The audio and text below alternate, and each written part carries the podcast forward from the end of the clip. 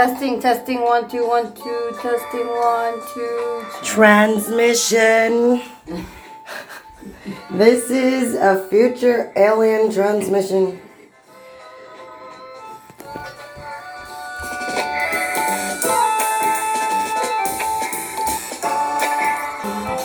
Dear future alien, what are you doing here? Pod transmissions by gallivanting wanderers from curious explorations to blissful discoveries. Sincerely yours, Odile TV and. the dystopiarist.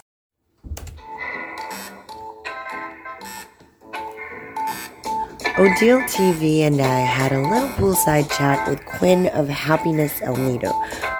And as all aliens know, happiness, we define that differently from day to day and as we continue to refine our tastes.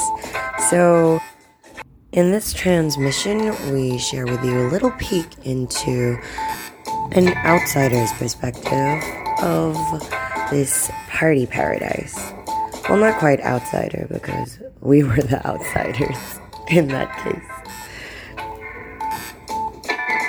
That's cool. And then later Yeah. on, we realized earlier, this made sense. Like, dear future alien, what are you doing here? It's like they're asking people, like, so Like what's up? futurists. What are you doing? You Yeah, know, yeah. Well, that's, uh, that's a strange coincidence. Yeah. Yeah. Yeah. And then he goes, Morse code kasi it's like a transmission to the, the Like world, do do do do do do. Yeah. The ether. listening. Yeah, exactly, Through the ether. I love it. That's Precisely. Cool. Well, that's yeah, funny. How it came out. It's funny how the the concept kind of derived without you even knowing about it. But these kinds of things tend to happen to us, and I guess you know, you know, like I mean, it's like it's like we set ourselves up for it. It's like you mentioning earlier about like, yeah, like I just I'm just here, but also you brought yourself here in a way. Like partly it's luck, partly it's Yeah, yeah, yeah. it's what you seek. Yeah. and your it's like your perspective and your pursuit of the things that you appreciate like I don't know, but for me, like in my family, it's not like you know. Sometimes I feel alienated too from like Mm-hmm. a family or maybe like friend groups from when we were younger. So it's like Yeah, for sure. we're looking for like fellow aliens. It's Yeah, like, yeah, yeah, yeah. dear future alien, you, Yeah, yeah, you're yeah, you're yeah. a future alien. I alien. am very much an alien. Yeah, yeah. like, exactly. That's literally, I think, the term that you're supposed yeah, to use. exactly. what are you doing yeah, here? I'm a Here- legal alien, fortunately, but I wasn't always.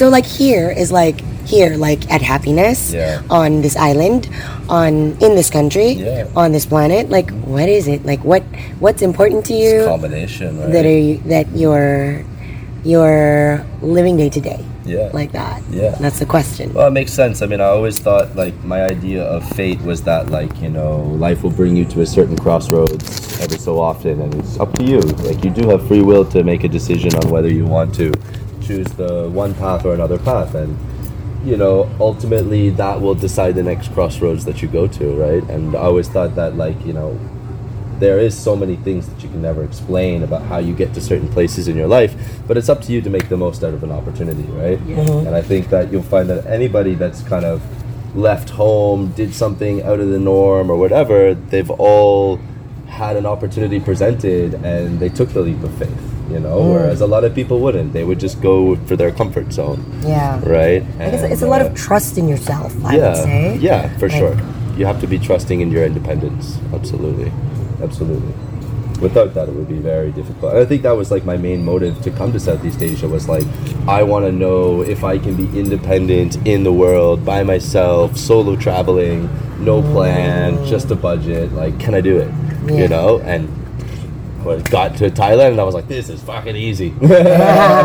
Why is everyone so scared to get a plane ticket? This is so easy. Oh my god. Like just love everywhere, you know? yeah but Yeah, it's, it it's also um like what what you put out is what you get Sure, right sure, absolutely. so it's not easy for people who are say like naturally paranoid and then Yeah. you add like other things to Yeah. the mix that makes it even more paranoid Definitely. I mean, certainly if you're an introverted person by nature, I think it would be hard to solo travel or something like that. But you could argue that a lot of people would find a way to open themselves up in these kind of very specific environments. You know, like when I was growing up, I was not an extrovert by any mm. shape or form. Oh, not at all. I was a weird That's kid. surprising. Yeah, everyone says that. Everyone says that. But at the same time, like once I was put in an environment with other people that were more like-minded, I just you- grew like Right. exponentially, exponentially, and that was college for the first time. But then afterwards, you know, moving to or coming out to Southeast Asia and just like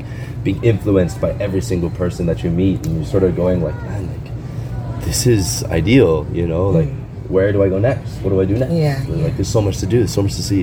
Yeah. Yeah. Thailand first, and then Thailand was first, yeah, because I was a dive instructor already. I'd been living in the Caribbean for two and a half years. I taught diving for a year and a half, um, and my parents moved there when I was in college, so I was living with them at the time. So it was quite an easy lifestyle, but it allowed me to kind of move in a in a very free way towards something I could be passionate about, which was scuba diving at the time. But the Caribbean is just like it's. Uh, it's very, very, very westernized, like Americanized specifically, and More that so was than here. Oh, like miles more, miles more. Yeah, because it's like That's ninety percent to me. American tourists that are there, right?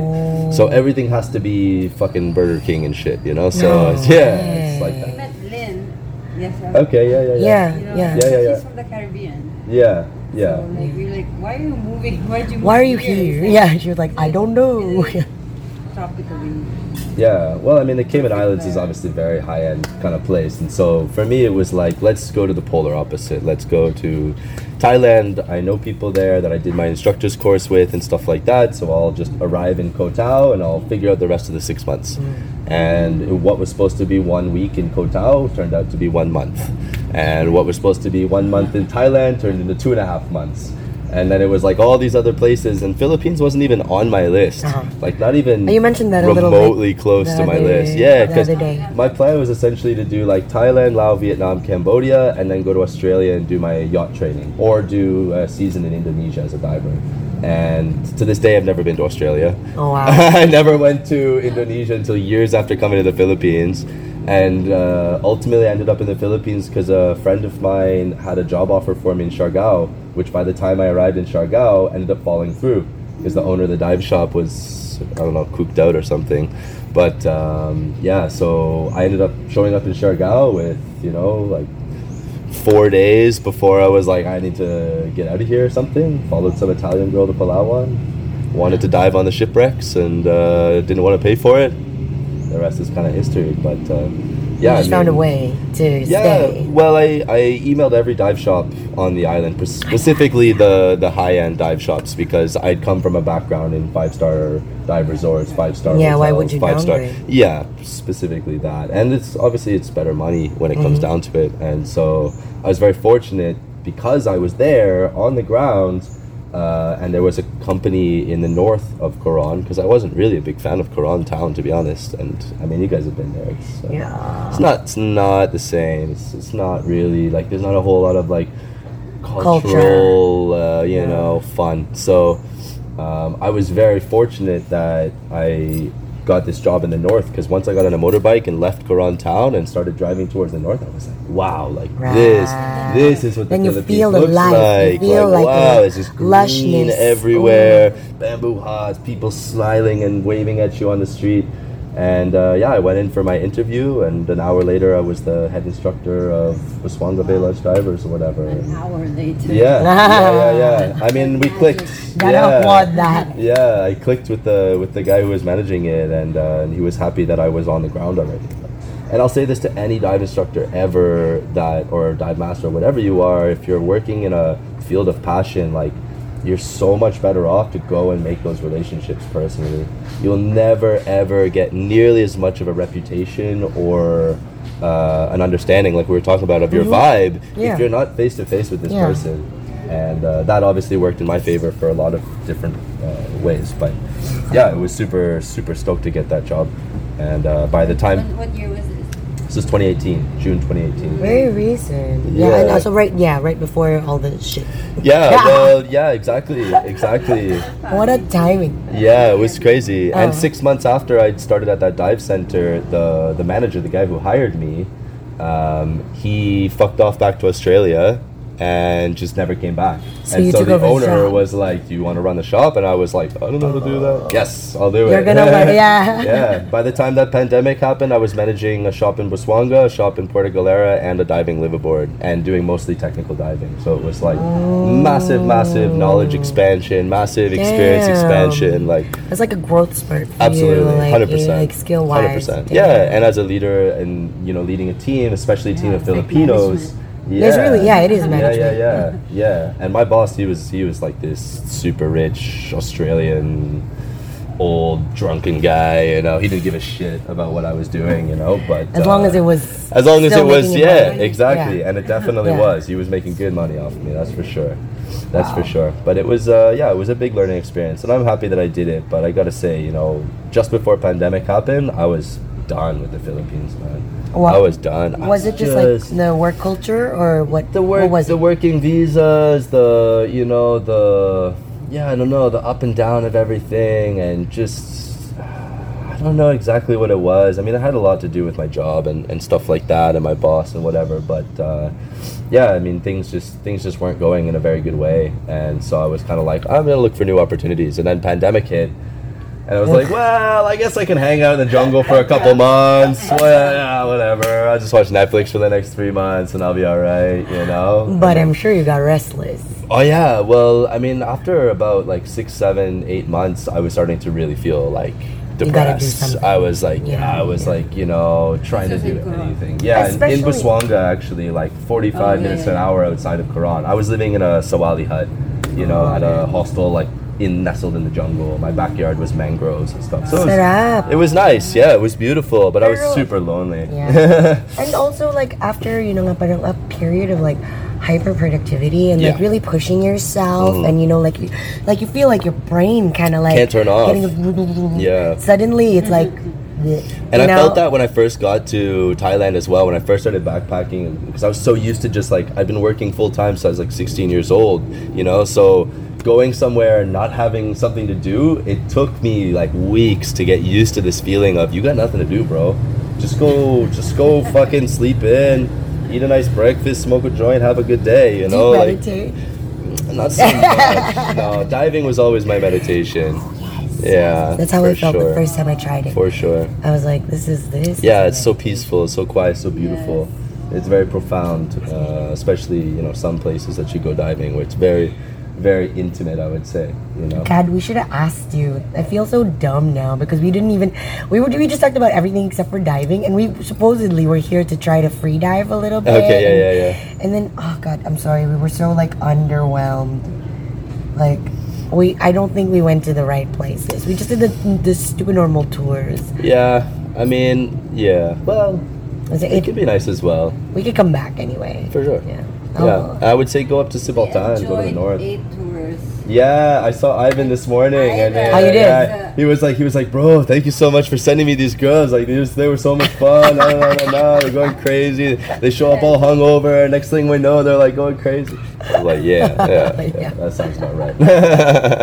Well, But he Yeah. wasn't supposed to be there. no, Except no. the guy didn't, didn't, didn't show up. So Yeah, he- lucky for he you was guys. The guide. yeah, yeah. The whole group was happy. Yeah, I mean, no, yeah. Ivan's a legend, man. He's he's great. He's a really cool guy. Got good time for Ivan. It, it seems like you've made a lot of like excellent connections, not just like you know for your own career, but like kind of like bringing people along with you to Yeah. you know with like I guess like a more just adding more dimension to the experience. Well, I've always subscribed to the idea that your network is your future. Like, really, if you aren't building your network, if you aren't building a good reputation in your community and stuff like that, and you're not, you know, putting yourself forward to, you know, be tested and stuff like this, then no one's going to give you an opportunity if they've never seen you take a risk. You know what I mean? Okay. Like for me, the coming to El Nido in the middle of pandemic, it was like, what the fuck am I gonna do? You know, and that's part of why I started DJing. I worked on French Survivor for a couple months. Oh, yeah? Like, just random Shit. odd jobs, this, did that, Survivor? yeah. Like what? to, Like as a- as like- a body double. No way. Yeah. What Ivan was saying. Yeah, yeah, yeah. They You were were a body double Yeah, they put us in a like, one of bubble in Lio, and with two months in this bubble, and we would like we would like go out onto the beach before all them. They would test the games with us. They would fly the drones over and stuff like that once all That's the people so leave. fucking So it was it was cool, but it was a it was a shit show, man. It's like Well, 14 yeah. hour days and. And then it's so remote, so like, like there's like limited, you know. No, I mean we would come back every day to Lio. Yeah, yeah, yeah. But the, the contestants obviously Okay. they were out on the islands. we were Ah, okay. we were just body doubles, so we would like do all the beauty shots too. and stuff like that. Because if they were to fly a drone during like when the contestants are actually on the islands, there's just tents everywhere. There's like hundreds of people. There's like 25 boats all over the place. Ah, like I see, I see. it makes it like you would know It how much of a production Yes, is actually yes, going into yes, it. I So basically we would sit there until like the very end of the day Ah, this when behind the all of the yeah everything would go all the boats would go all the people would go everything would go and they would leave the games up and we would have to try and recreate the games and stuff like that and they would fly the drones over so anytime that you're watching survivor and you see a drone shot from way way up it's us That's crazy. it's a load of shit That, yeah. must, that must have been funny though, like having like this like survivor, um, like survivor stand-in crew, because then you guys like kind of became like It was interesting. There's a lot of people from Manila. There's a lot of young people from Manila, like 19, Okay. 20, 21 year old kids. None of them could swim, and like 90% of the games involved swimming. So it was an absolute fucking nightmare, if I'm being honest with you. And our handler. Or the, the No, the other body doubles. Some of the oh. other body doubles, they were all nice people. I had nothing against them as people, but like the the recruitment that they did for these people was just so half-assed, man. It was so half-assed, like crazy, crazy half-assed. But uh, it was it was a really exciting experience just to be able to visit all these locations that I probably wouldn't get to go to normally, hidden and see the behind the scenes and stuff like that. But yeah, I mean, it was it was like you could feel the separation between the French crew and the like Filipino crew and stuff like that. Mm, For yeah. sure, you could feel it. I mean, even just the lunches that we were getting compared to them was paw. Not politics, just Just just, like- a general sort of like eh, you're them and we're us. yeah, you know? like exclusivity. Yeah, like, a little no- bit. Little, not, not not racism per se, but you could tell like you know it's cheap labor. Yeah, it's I like mean, race and classism or uh, Mixed together. Ish, yeah. Plus French people, you know, they don't really speak much English a lot of the time, so that didn't help. Um, but yeah, I mean, like the body doubles were getting like two thousand pesos a day, which for most people is phenomenal salary. But when you consider that you're working twelve to fourteen hours a day, and what it- it what that risky labor shit. would be Yeah. in France, you know, like you're talking about fifteen dollars an hour minimum, probably fifteen euro an hour probably is the minimum wage around there. So it would be significantly more than forty US per day. Yeah, but I mean, this is how it is. Yeah, yeah, yeah, yeah. Like, Which was okay. yeah. But no, I mean, to what I was saying about like network and stuff like that, like that happened because I just gotten to know people around the area, and they were like, "Oh, I saw this Facebook post. They're looking for white people."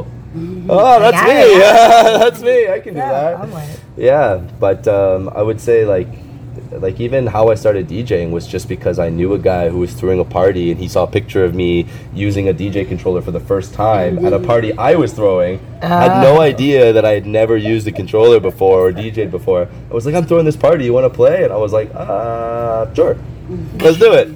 And then ever since then, I just took a deep dive learned. into yeah. so you're just jump in. Yeah, yeah. I think that's what I've done for everything, for everything in my life, for sure. And so far, this has been like a kind of a recurring thing, like about like just fucking do it. Just you do know, it. just fucking do it. Yeah, like, yeah, you yeah. know, um, like all the interviews we've done, it's just this, this um, I guess it's that creative spirit. Like, so even if you're not like necessarily making a an artwork, but you approach life as Yeah. art. Yeah. It's like it doesn't matter if nobody else has done it before, or if like you never tried it, or if you know, like just why the fuck not?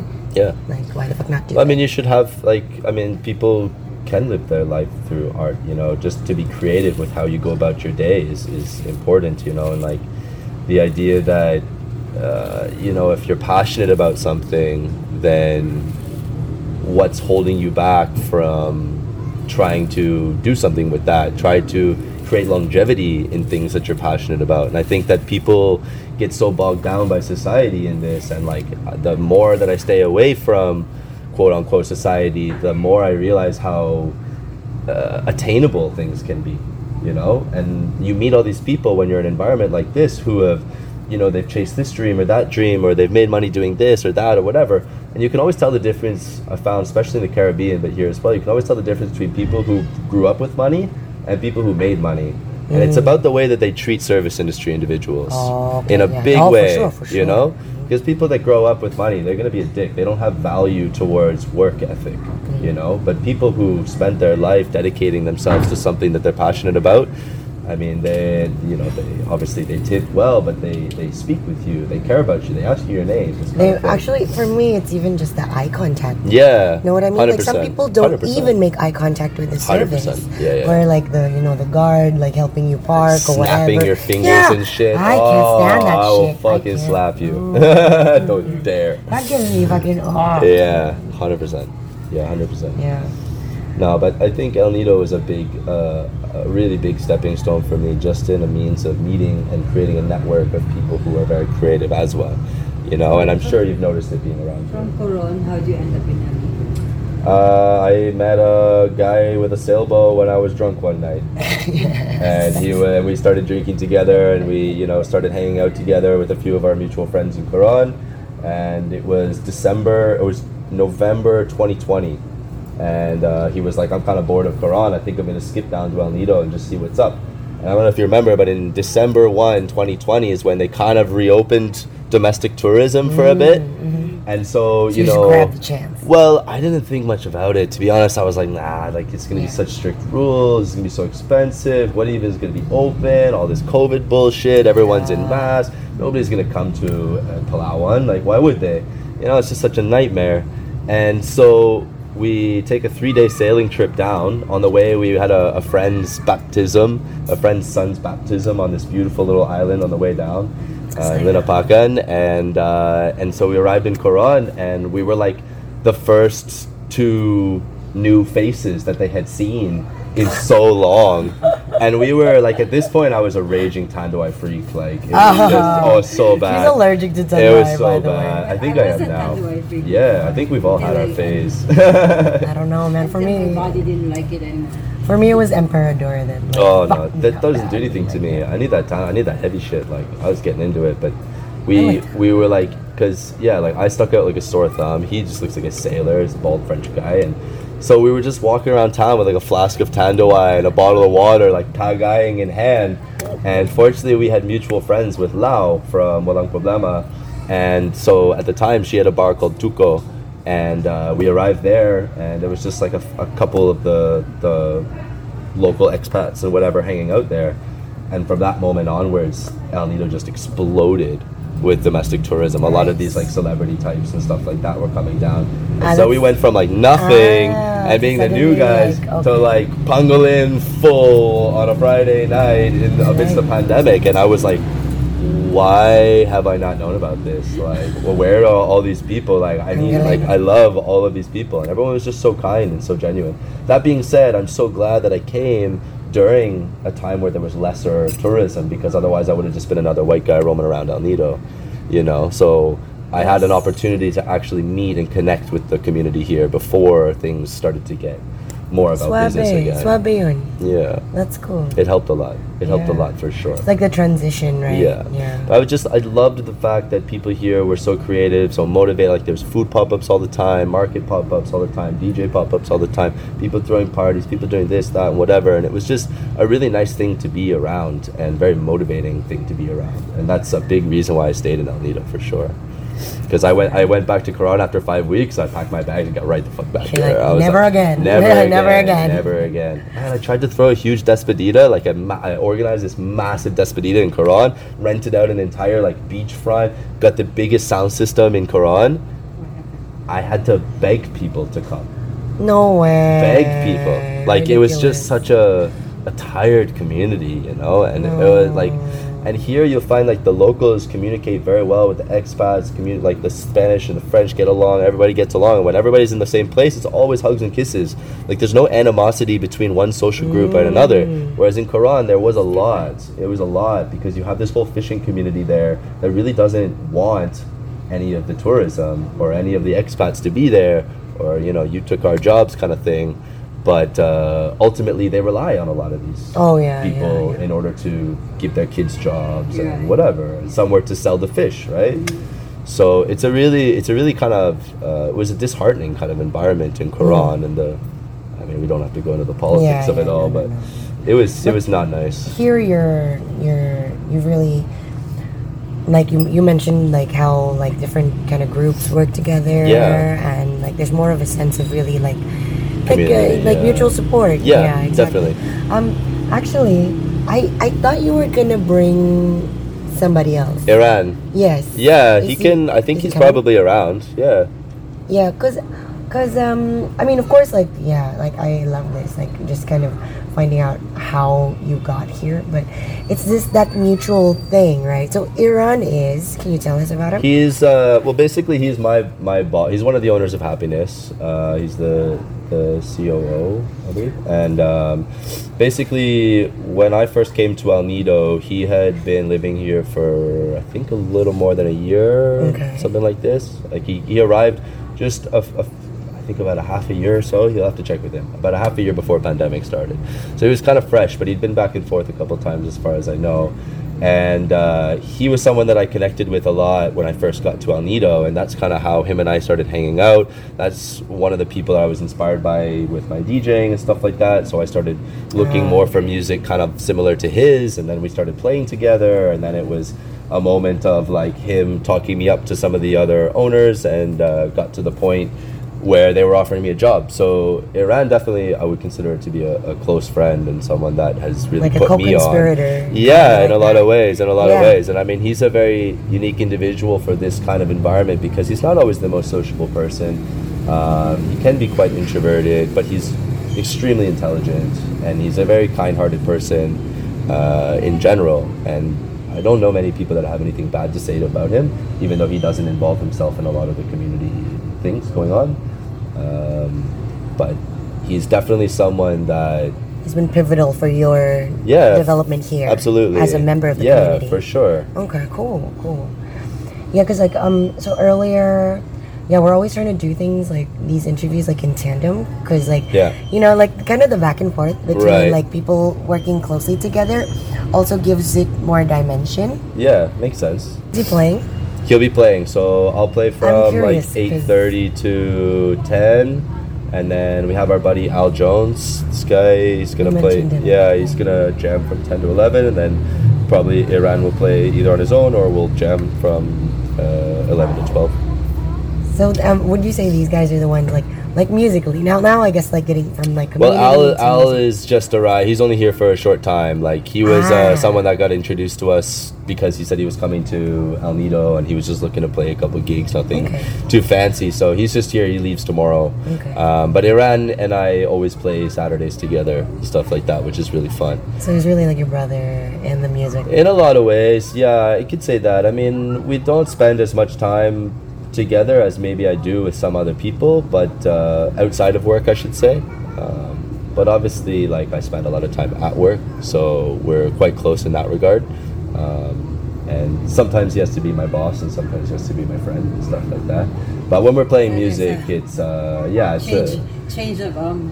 Role, yeah, like a shift. yeah, and I have to not take like certain things too personally when it gets more on the professional side of things. And I'd like to think that I'm pretty good at that, but uh, certainly when it comes to music, I really like to play with him because he's kind of the only person in El Nido that's really stays true to what he wants to play. Like he does not take gigs that he won't enjoy, and that I respect 100% because I obviously felt, you know, before happiness that I was kind of obligated to diversify a little bit in order to get more gigs, so I could get more money, more reputation, more people know me, etc. Um, so I expanded a lot, but uh, I love to play with him because he always whips out these tracks that like I know the artist, but I never heard these songs. And, Nice. yeah, Yeah. and plus he produces, so we've been dying to sit down for a session together to, to make some music, but uh, you know, life. yeah. Like- Eventually, I mean, the timing will come. oh yeah, for The sure. The timing will come. For sure, but I think like it's funny because like it would be an interesting contrast uh, to have us both sitting here only because he kind of has a little bit more of a cynical version of, of your story? not my story personally, but just like the general vibe of El Nido and, and Okay. stuff like this. I mean, Okay. he, he gets along with everybody. I don't know anybody who like really doesn't like him per se, um, but he might have a little more cynical idea, uh, idea of like where El Nido's going, the type of people that are here, the businesses that are here. Um, Maybe critical. is Like critical in, in, in that, you know, like because he sees the areas for improvement. Of course. Potentially. like, Yeah. you know, I mean, or maybe it's more focused on the areas of improvement rather than the areas where you've managed to push. Yeah, and I think like like he said it very well one time because we were at one point, you know, in Siargao they have like this weekly schedule: Mondays here, Tuesdays here, Thursdays here, etc. We wanted to kind of do that in El Nido with some of the businesses that spend a little bit more time curating the the music and the atmosphere and all this kind of stuff. Um, and so we were gonna do like a sunset and an evening time every single day of the week. We are gonna put posters all over, make an Instagram page, all this kind of stuff.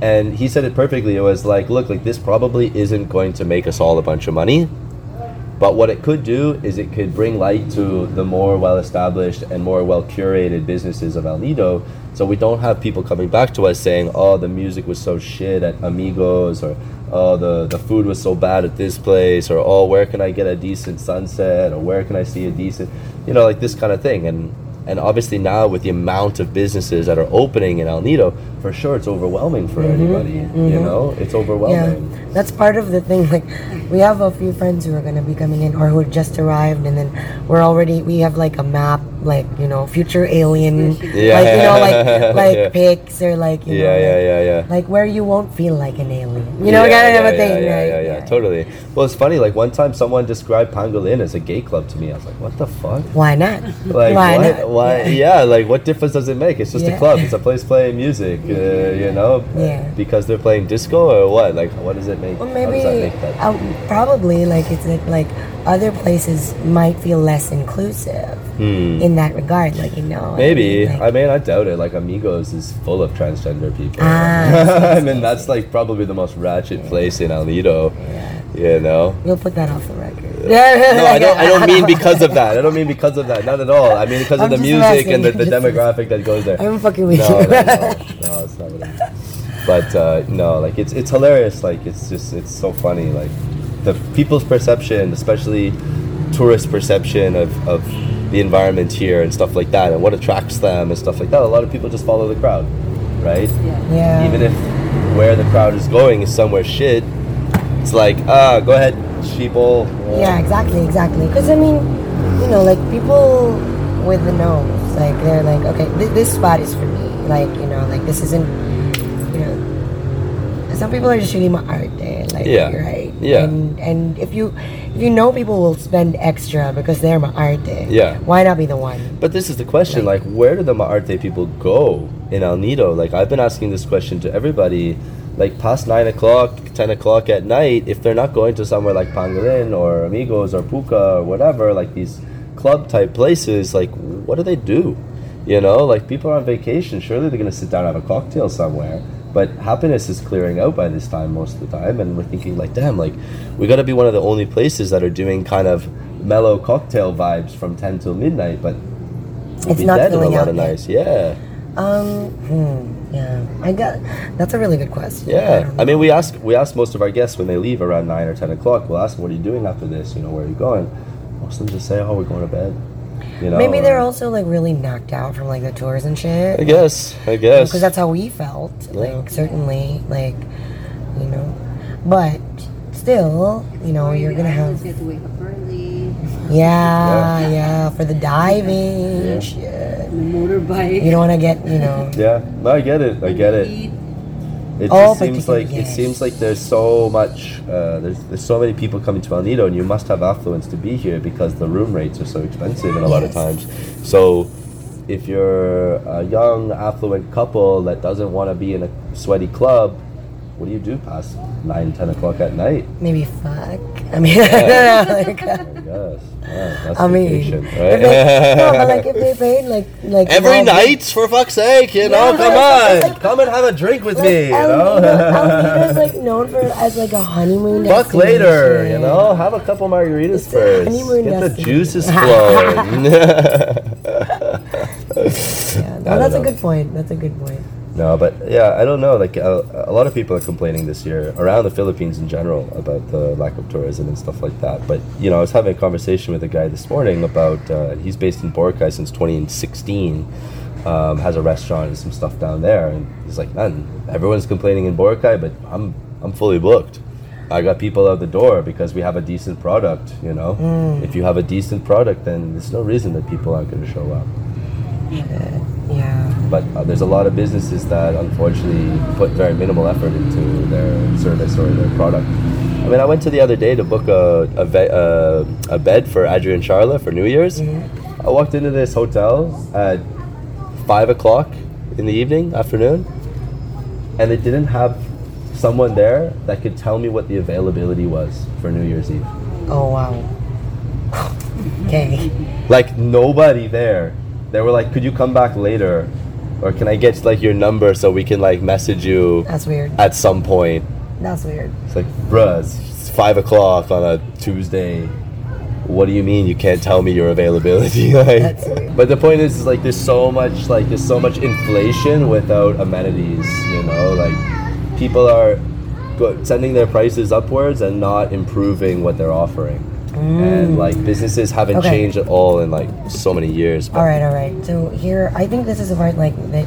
I, I would have really been more curious about like, sorry, Iran, Iran, Iran, Iran Iran's uh, perspective. Like, what do you think is the the thing about happiness that makes it like, you know, that addresses that that you just talked about? Like, I mean, for me as someone who's come around here to, you know, just take everything in, I noticed happiness even when I was here in 2018. I didn't eat there, but I think obviously the aesthetic is a big factor. The for fact sure, that it's sure. beautiful, there's attention to detail. yeah, so. Uh, you know, it's not all sweet cocktails and you know tequila sunrise and stuff.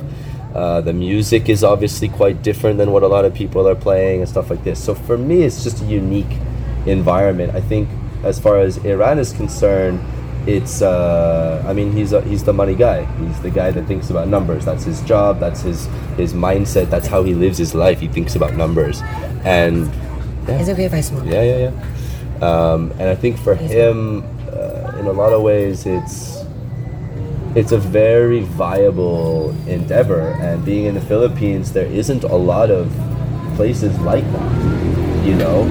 And so I think it's a it's a big hole in the market. If I was to ask him, uh, you know, why would you want to be a part of happiness uh, and not somewhere else? I think he would say like it's a it's a very viable business. And it's a unique business that you can enjoy healthy food, good music, DJ sets if you want, all these kind of things. Like it's a very creative space for Yeah, people. it, it feels like it, started out as a falafel stand in Corong Corong. but also uh, called like nine happiness. years ago. Yeah, Also called happiness. yeah. That was the original owner, Ellie.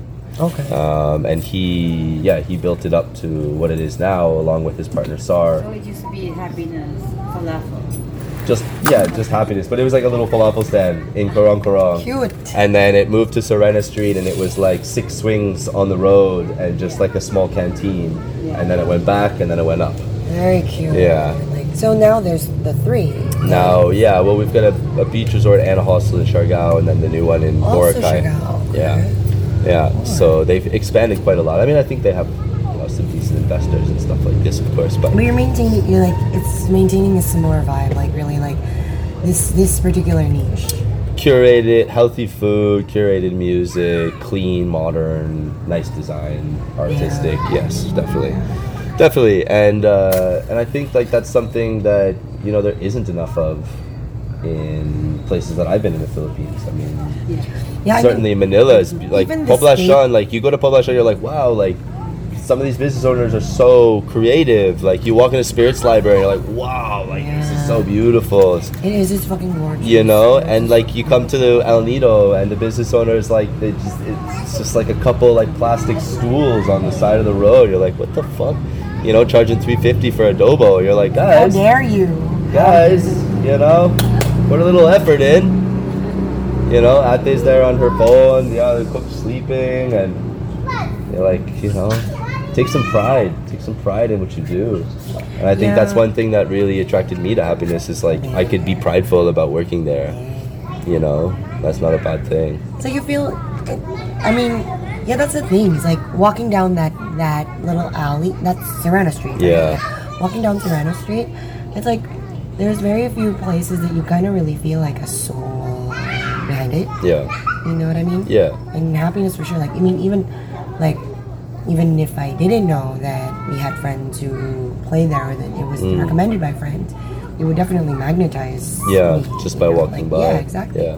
No, I mean that's that's definitely me as well. And uh, even before I really knew the guys, and before I really tried the food or anything like that, I always thought, wow, that's like a very unique environment.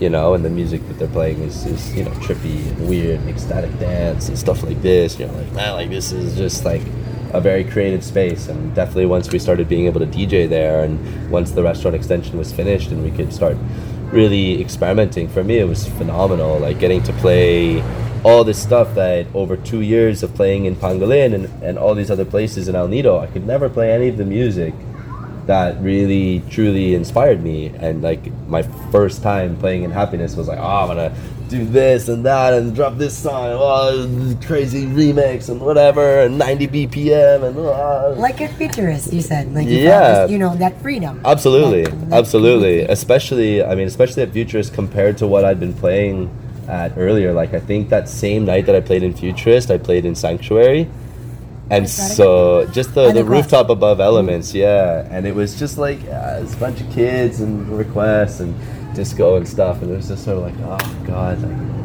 want to I want to be able to feel free, and that's why I liked White Banana as well. And it was so funny because like I was so excited, I so had so much anticipation for the set on White Banana because I'd heard so much about Jimmy and and you know people that I knew that had played there were all really you know inspirational, and Iran played there and stuff.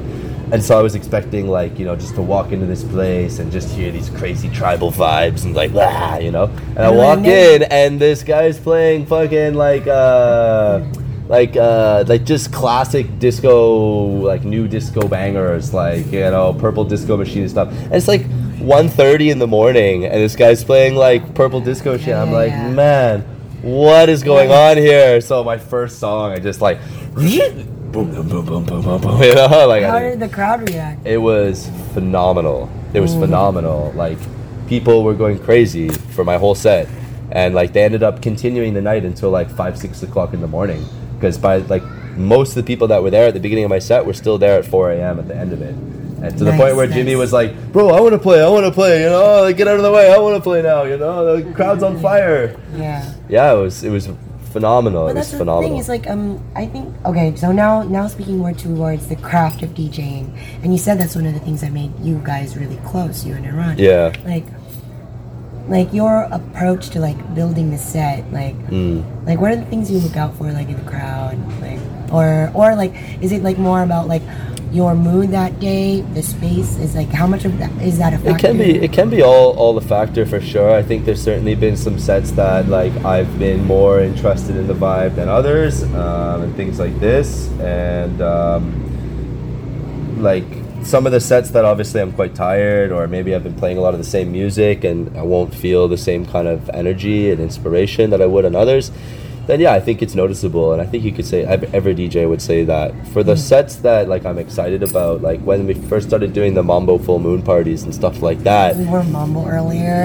yeah, Uh, really wanna leave. nice, man. Like when We you're talking three, four hundred people for a guy like me who's just started in the game and like is playing like house music, like this you kind of stuff is just man. pure. Yeah, I You're was fucking blessed. super lucky to be surrounded by the people that I was surrounded by, but then also to be put on to like the primetime sort of things.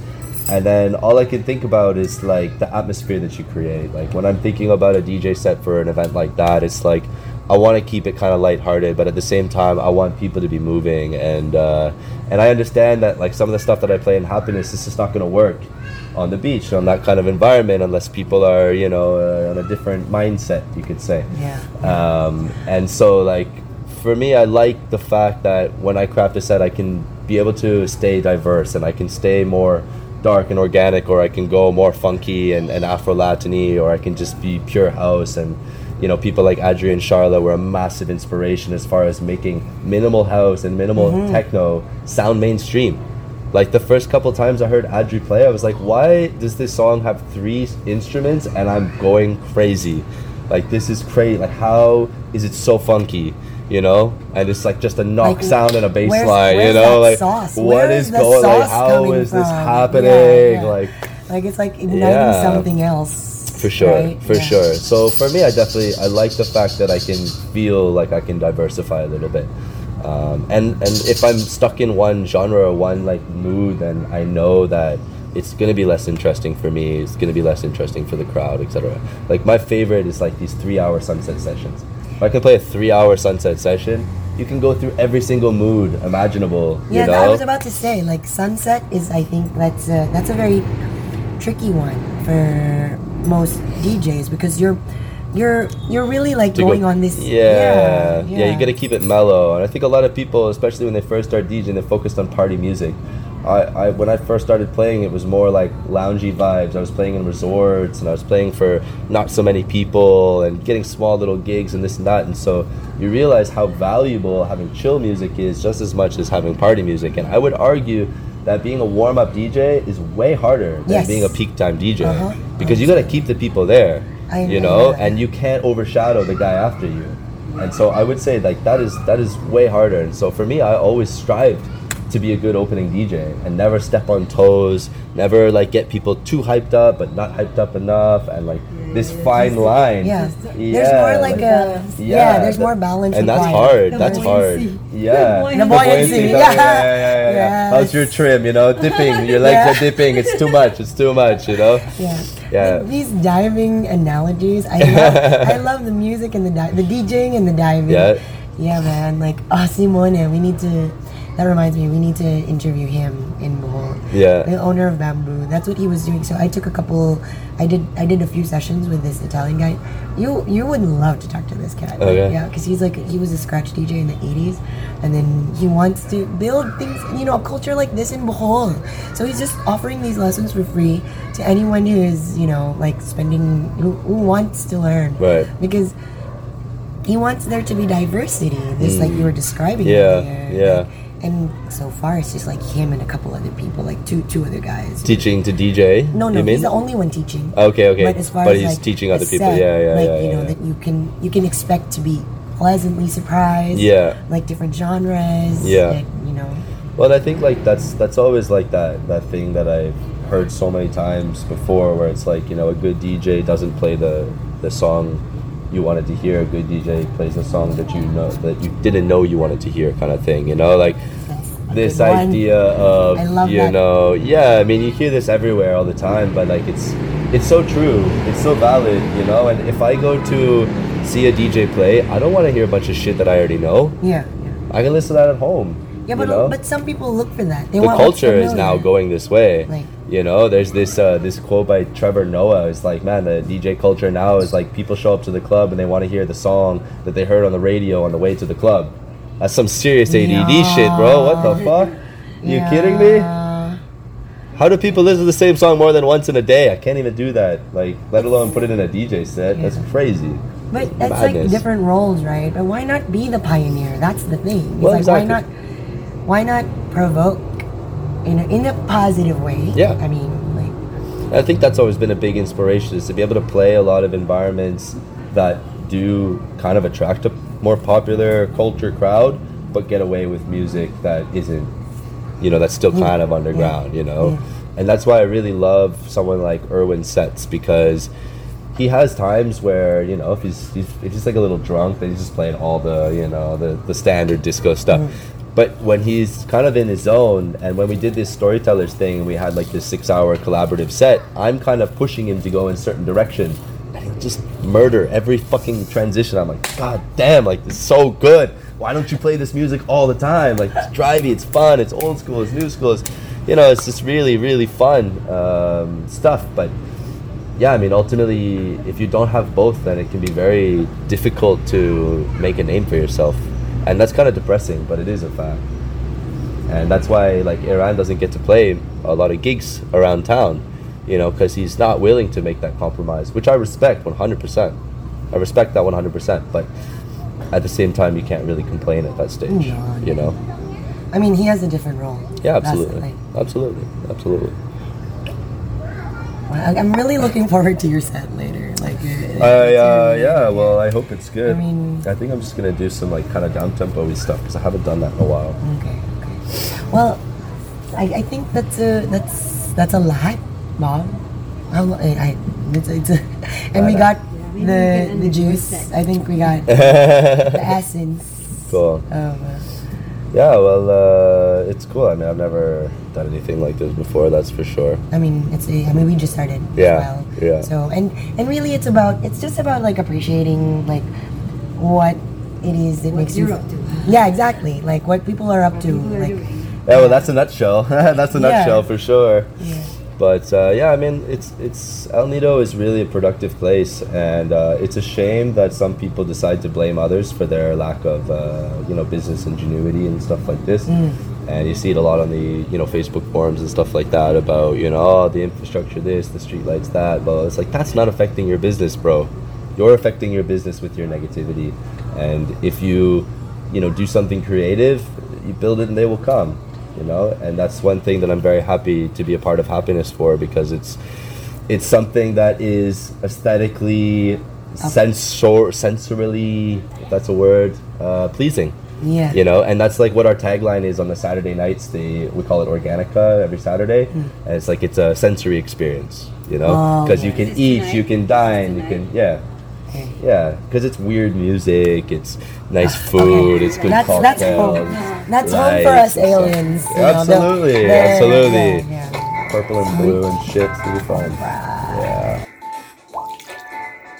Dear future alien, what are you doing here?